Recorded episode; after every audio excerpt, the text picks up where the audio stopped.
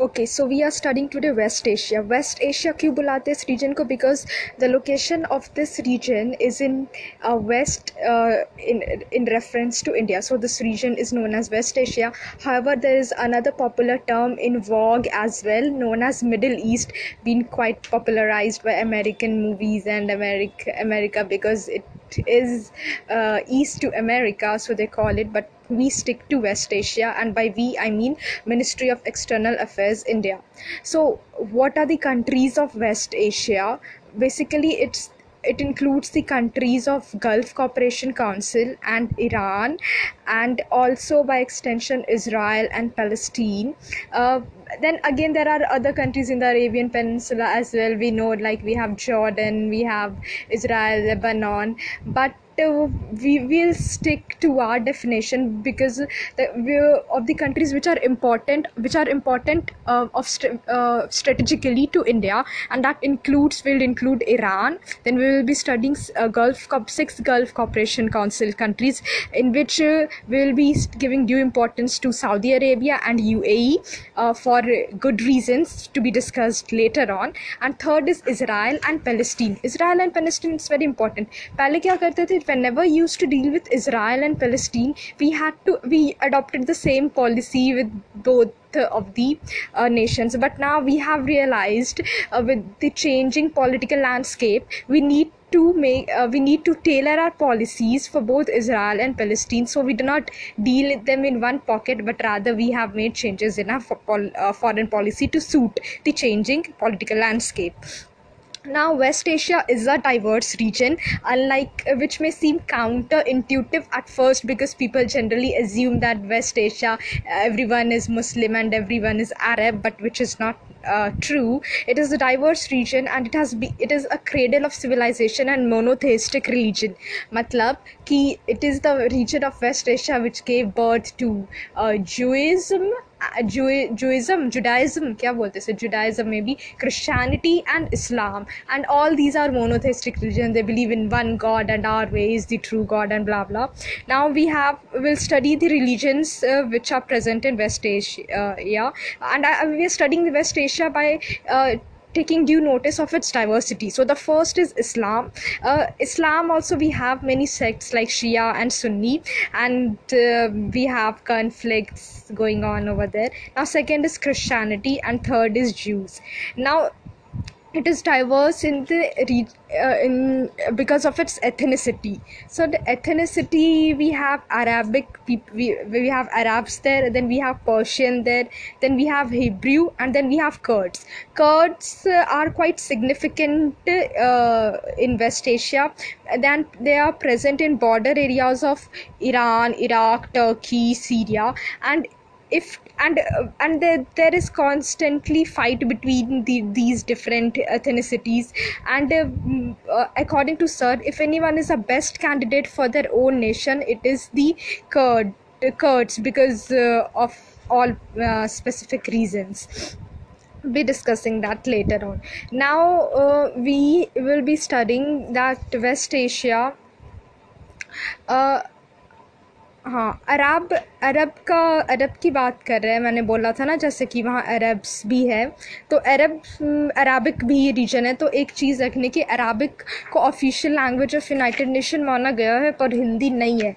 Despite people in India speaking Hindi a large number of people speaking Hindi, पर एक चीज़ जानने की है कि Arab is the language of twenty two countries Arab League is the Arab League is basically the language of Arabic speaking countries and there are twenty two countries involve so and india hindi is hardly spoken in country like india and mauritius so it's not the number of people speaking a particular language which decides but it's the number of nationalities speaking the language which decides so in that way arabic is quite important language now West Asia के साथ एक और चीज़ जो याद आनी चाहिए वो है कि this region is resource rich resource rich in hydrocarbon in energy oil and gas so being a resource definitely it is going to attract external interest of basically us china india every uh, of the nation is interested in west asia एक चीज़ और ध्यान में रखने की we have a term called as resource curse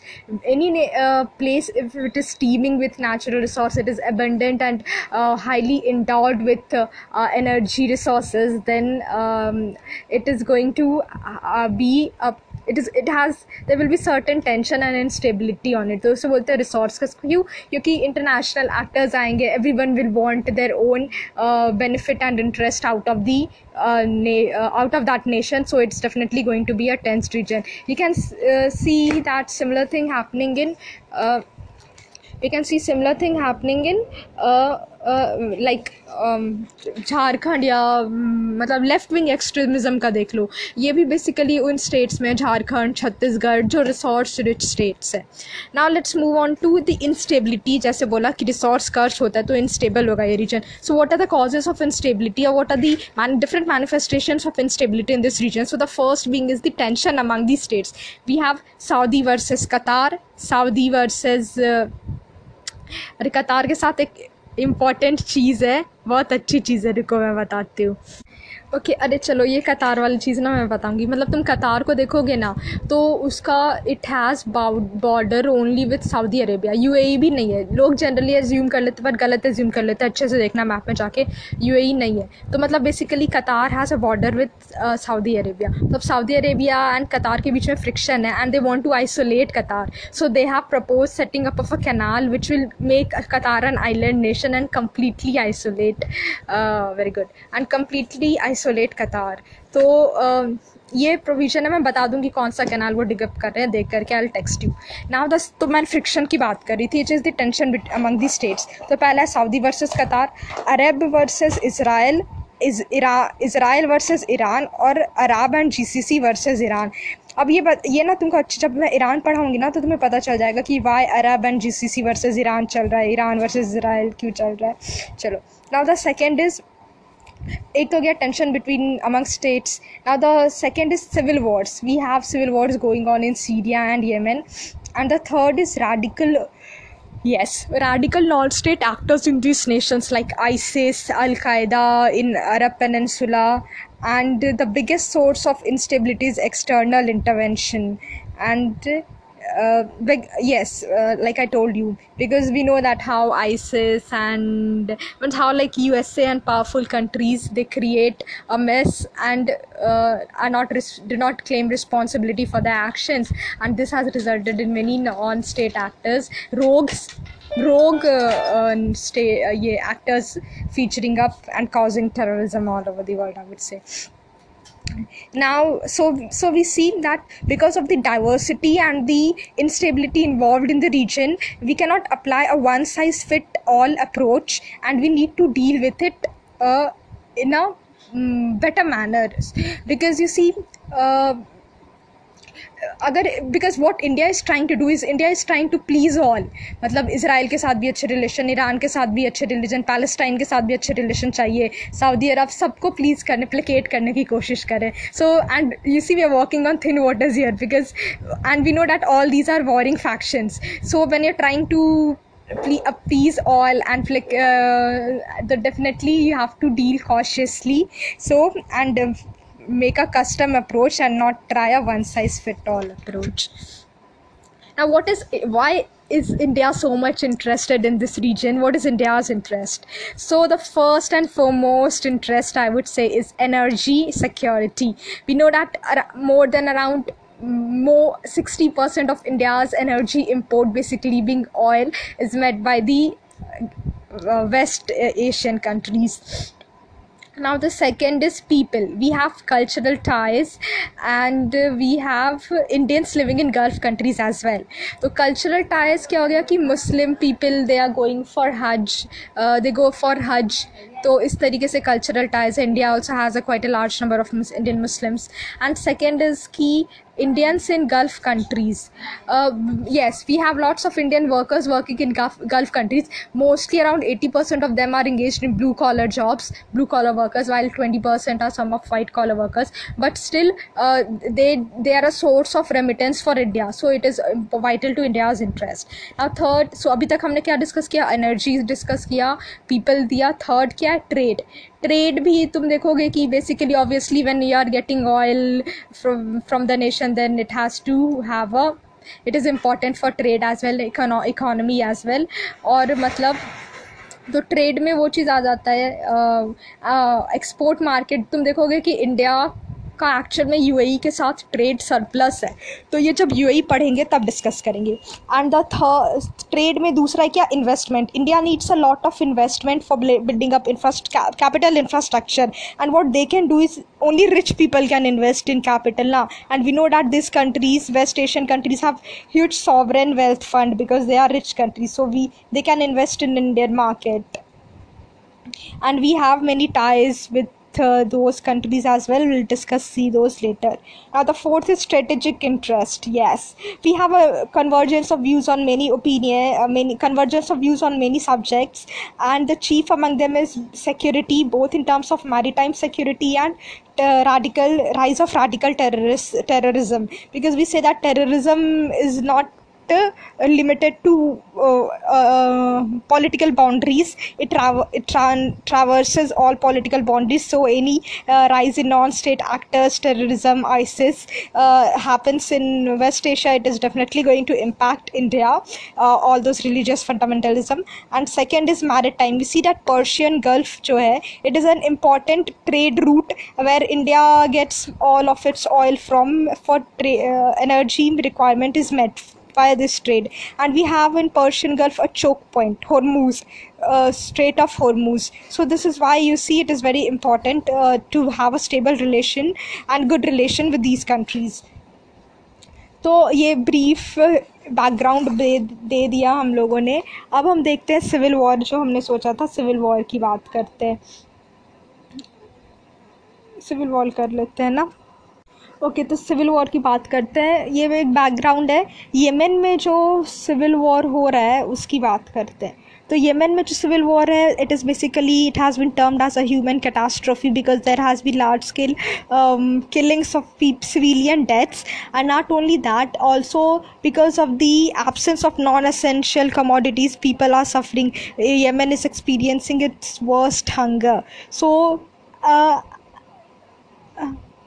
and we discussed uh, earlier how it is a threat to international trade as well because if the region will be uh, unstable then we have lots of trade choke points located in those region we have uh, um, bubble Mandeb state of Bab el Mandeb in Yemen तो इसलिए ये important हो जाता है तब येमन में देखते हैं येमन में लड़ाई किसके बीच में चल रही है पहला है government of Yemen versus Shia community तो गवर्नमेंट ऑफ़ येमन क्या है कि it is coalition led by Saudi and Gulf Cooperation Council और शिया कम्युनिटी वर्सेस अपोजिशन जो Shia community it is mainly Houthis and they are backed by Iran तो अब what is India's stand? India's policy is that of non-intervention and non uh, neutrality non-intervention non-neutrality and non-prescriptive. Why? Because we see that all these wars have been manufactured to some extent due, due to uh, the intervention by external actors external states. So india wants to refrain from uh, uh, interfering in their sovereign uh, sovereign sovereignty of this nation these nation. And it also wants to project itself as a viable pa- partner when these countries uh, after attaining a semblance of stability want to engage in trade और और want to have political economic and trade relations with country who respects the sovereignty so we want to project our self as the best candidate तो इसलिए India की policy वही होगी कि भैया तुम लोग जो करना है करो। बट इंडिया को चाहिए क्या? स्टेबल स्टेबल स्टेबिलिटी चाहिए इस रीजन में। वो डेमोक्रेसी हो या मोनार्की हो, कुछ भी चलेगा, हमें तो बस स्टेबिलिटी चाहिए। तो ये तो इंडिया का पहला तो वही है कि we want non intervention policy है। इसका सेकंड क्या है कि अब सिविल वॉर्स ब्रेक होते हैं तो क्या करते हैं? हम क्या करते हैं? हम ज़्यादा से ज़्यादा भी रेस्क्यू हाँ वी वी रेस्क्यू इंडियन का इंडियन सिटीजन जैसे कि evacuation operation in operation Rahat जो यमन में हम लोगों ने चलाया था। तो ये हो गया। अब देखते हैं गल्फ कॉपरेशन काउंसिल क्या है, जिसके बारे में मैंने बात की थी। तो it's basically it is a political economic and security alliance of six West Asian countries तो ये याद कैसे रखने की है? ये देखो, सबसे पहले मैप निकालो। मैप में पर्शियन गल्फ देखो। और पर्शियन गल्फ के बाउंड्रीज में जो कंट्री होंगे ना सब वही है। पर्शियन गल्फ के बाउंड्री तुम देखना एकदम छोटा सा एकदम छोटा सा कोस्ट आता है इराक का भी आता है। पर इराक नहीं है इसमें गल्फ कॉपरेशन काउंसिल में। तो तुमको क्या दिखेगा सऊदी अरेबिया सबसे बड़ा वाला वो तो होगा ही। फिर कुवैत बह, बहरेन कतार यूएई और ओमान ओमान का तुमको दिखेगा ऊपर में। ओमान नीचे का मेनलैंड ओमान का नहीं है। तुम्हारा ऊपर में भी देखना छोटा सा ओमान का पोर्शन आ जाता है। यूएई के ऊपर में। तो ओमान तो वो देखना।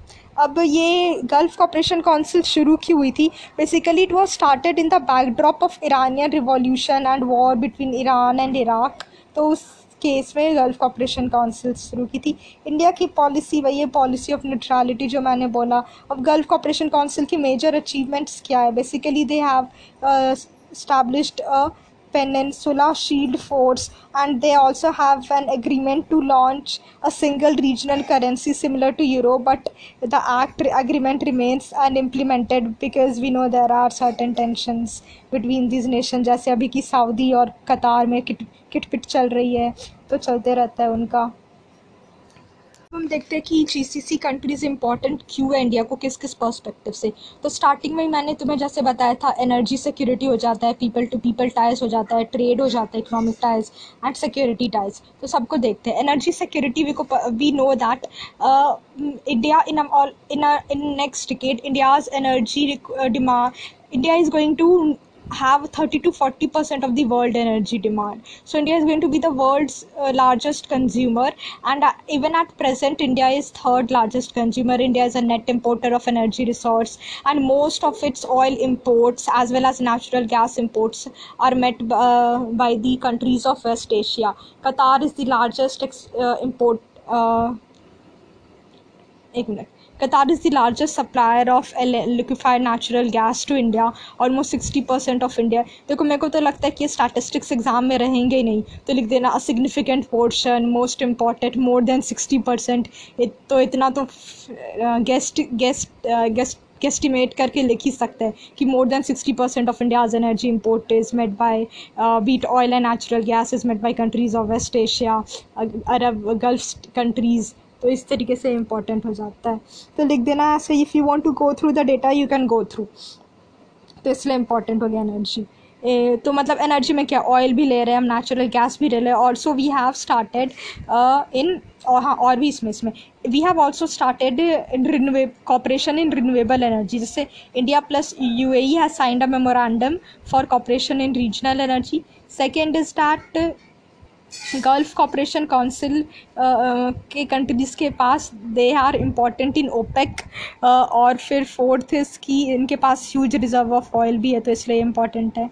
एंड एक और चीज़ है कि इंडियन पेट्रोलियम फर्म्स जो है ना they have bought stakes in offshore oil field in U तो लाइक uh, पहले we were just exporting sorry we were just importing from uh, Arab countries but now even in their companies we have we have a certain stakeholding इसलिए and the fourth is की building strategic reserves strategic uh, reserves पता क्या होता है मतलब ये क्या हुआ कि कंट्री um, मतलब what is we can say as structure या underground facility to store oil in to meet the exigency conditions मतलब इंडिया ना स्टोर करके भी रखता ऑयल कि कल को मान लो वॉर हो जाए मिडल ईस्ट में and we are not able to meet our demands या meet our ex trade India's requirements तो फिर हम क्या करेंगे? हम जिस तरह घर में सामान स्टोर करके रखते हैं ना तो यहाँ भी स्टोर करके रखता है फॉर टू मीट एक्सीजेंसीज ठीक है? तो उसको स्ट्रेटेजिक रिज़र्व से बोलते हैं। तो वो कहाँ कहाँ पे इंडिया ने बिल्ड कर रखा है? तो विशाखापट्टनम में, मंगलुरु में, पडूर में है। अब इसको एक्सपैंड कर दिया है चांदी खोल इन उड़ीसा और पडूर को भी एक्सटेंड कर रहे हैं। तो बेसिकली ये स्ट्रेटेजिक रिज़र्व में ना they have received contribution from UAE UAE बोला ठीक है, हम अपना तेल तुमको रखने दे देंगे स्ट्रेटेजिक रिज़र्व में रखो। तो ये हो गया। Second is people to people ties ये भी बहुत इंपॉर्टेंट है। We told you about the cultural ties Hajj was का बता दिया है। तो हज में क्या है कि सऊदी अरेबिया ने इंडिया का कोटा इंक्रीज़ कर दिया हज को। पच्चीस हज़ार से वो तो खैर हमेशा ही हर साल इंक्रीज़ करते रहते हैं। इस साल टू लाख कर दिया है। फिर उसके बाद इंडिया मतलब India has a significant portion of expat Indian workers in this region मतलब इन गल्फ कंट्रीज़ के बाद they have largest growing Indian expatriate community मतलब ये लोग वहाँ काम करेंगे तो तो it will also be a significant source of remittances and तो जैसे इसमें है कि they have around thirty five billion of annual remittances received तो ये, पर इसके साथ प्रॉब्लम क्या आ जाती है कि इंडियन वर्कर्स के साथ वेरियस इश्यूज़ है। तो उसको डील करने के उसको डील करने के लिए भी कुछ कुछ प्रोविजंस बनाए हैं इंडिया ने। पहले हम देखते हैं कि इश्यूज़ क्या क्या हैं इंडियन वर्कर्स के साथ। तो इंडियन वर्कर के साथ पहला इशू जो है कि non payment of wages delay या नॉन पेमेंट ऑफ़ वेजेस हो जाता है एग्जिट विशा इशू हो जाते हैं। मैंने कोरा पे पढ़ा था, कोई खलीफा या खिलाफा सिस्टम है उसमें कि अगर तुम सऊदी में काम करने जा रहे हो तो तुम्हारा वीज़ा तुम्हारे एम्प्लॉयर के पास रहता है। वो तुमको तो वो तुम्हारा पासपोर्ट और वीज़ा सब जब्त कर लेता है और एम्प्लॉयर के पास रखते तो तुम्हारा कल को भागने का मन करे, काम छोड़ के तुम नहीं भाग सकते, कुछ ऐसा है। फिर उसका नॉन फुलफिलमेंट ऑफ़ कॉन्ट्रैक्ट हो गया filing of false police cases ये सारे इंडियन वर्कर्स के साथ इशू है। तब इंडियन इसको थोड़ा और डिटेल में पढ़ते हैं। इंडियन वर्कर का कंपोजिशन एंड कैरेक्टरिस्टिक्स देखते हैं। तो thirty percent of Indian workers they are involve in white collar jobs and seventy percent are in semi skilled और ब्लू कॉलर वर्कर्स तो इसको अब अपने इंटरेस्ट ऑफ़ वर्कर्स को प्रमोट करने के लिए हम प्रोटेक्ट करने के लिए हम लोगों ने क्या किया? We have set up an Indian community welfare fund वो इंडिया के मतलब हर एम्बेसी या कंसुलेट के पास रहेगा Indian community welfare fund if you want then you can approach them then they will do something something जैसे अब मान लो, अभी ऑपरेशन राहत ही चलाया तो उसमें भी इंडियन कम्युनिटी वेलफेयर फंड का कुछ तो कोऑर्डिनेशन में हेल्प रहा ही होगा. Now the second is Indian worker resource centre at Dubai set up किया है इसमें।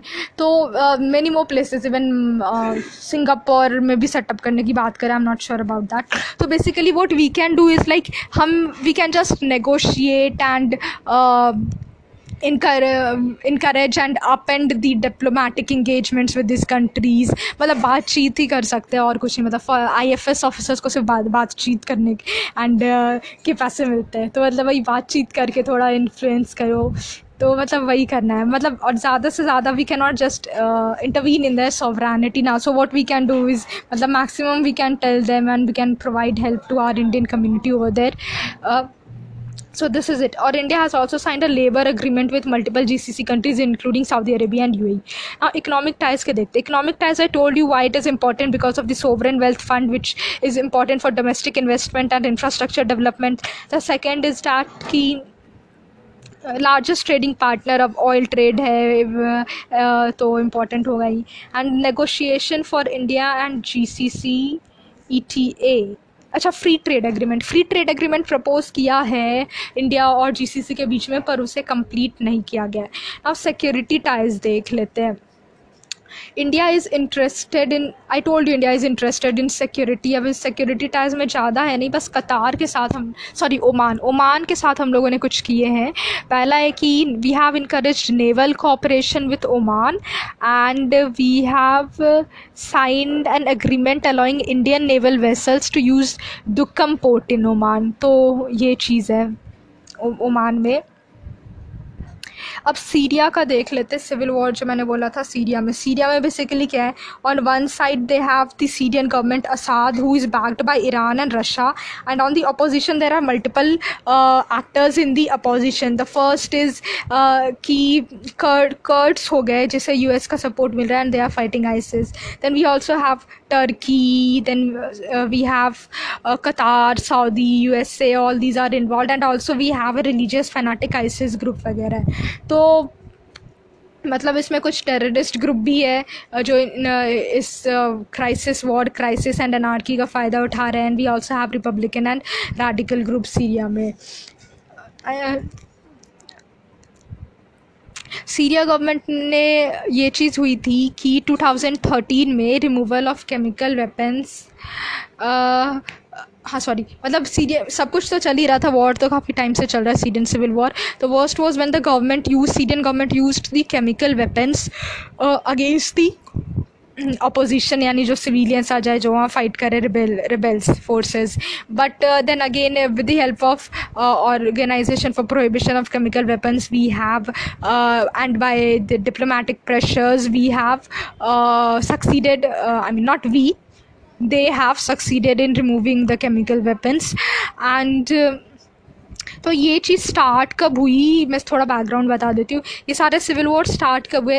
Its root lies in Arab spring 2010 2011 में अरब स्प्रिंग हुआ था it was basically a popular unrest against the government which had become autocratic तो उसमें Tunisia Tunisia में start हुआ then it spread to Egypt फिर वही था ना, गद्दाफी को भी हटाया था, लिबिया में भी हुआ था ना वही। तो यही है। अब देखते हैं।